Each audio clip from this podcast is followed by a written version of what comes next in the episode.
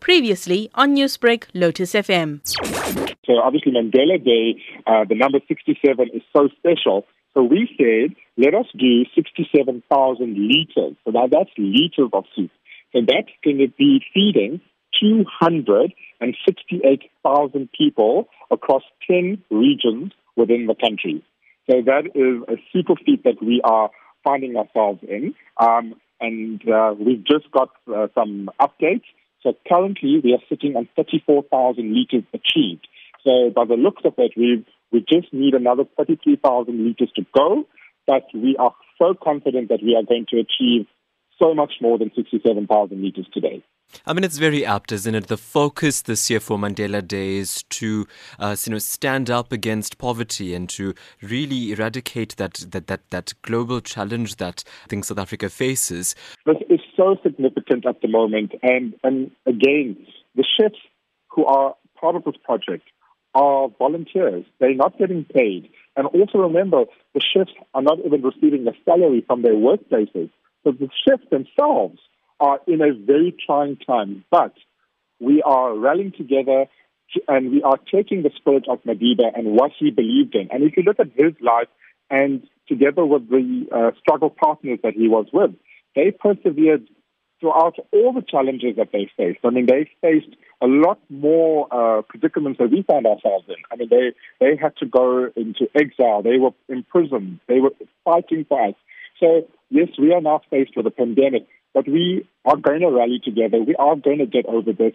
So we are taking that spirit of Madiba to help our fellow uh, humans so that we can make a positive change. And also, we want to alleviate the problem of poverty and hunger that is surrounded in this country.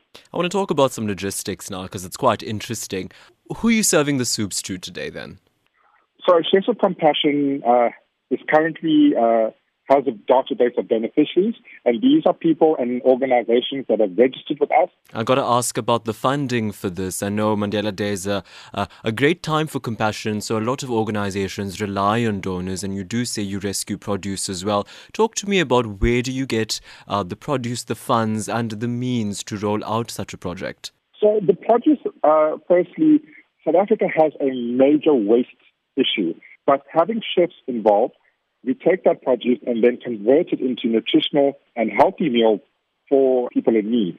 But a project like this, as you said, you know, it needs funding. And right now, you know, a lot of industries are in the same predicament. So we are reaching out to whoever can assist, be it government, uh, private sector, the public, and we are asking the public to help us. And it's a meal equates to 10 Rand. And if you look at it, uh, you can't even buy a loaf of bread for 10 Rand.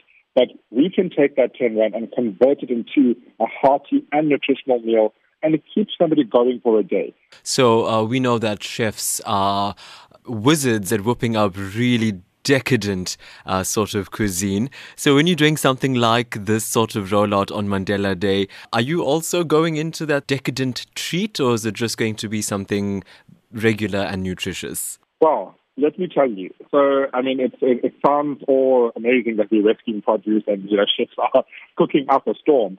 But it's also putting the chefs under immense pressure, but at the same time, they have a lot of fun. Because remember, we don't know what we're getting, uh, you know, because it all depends on what's there at the market or what's there on the farm for us to pick up.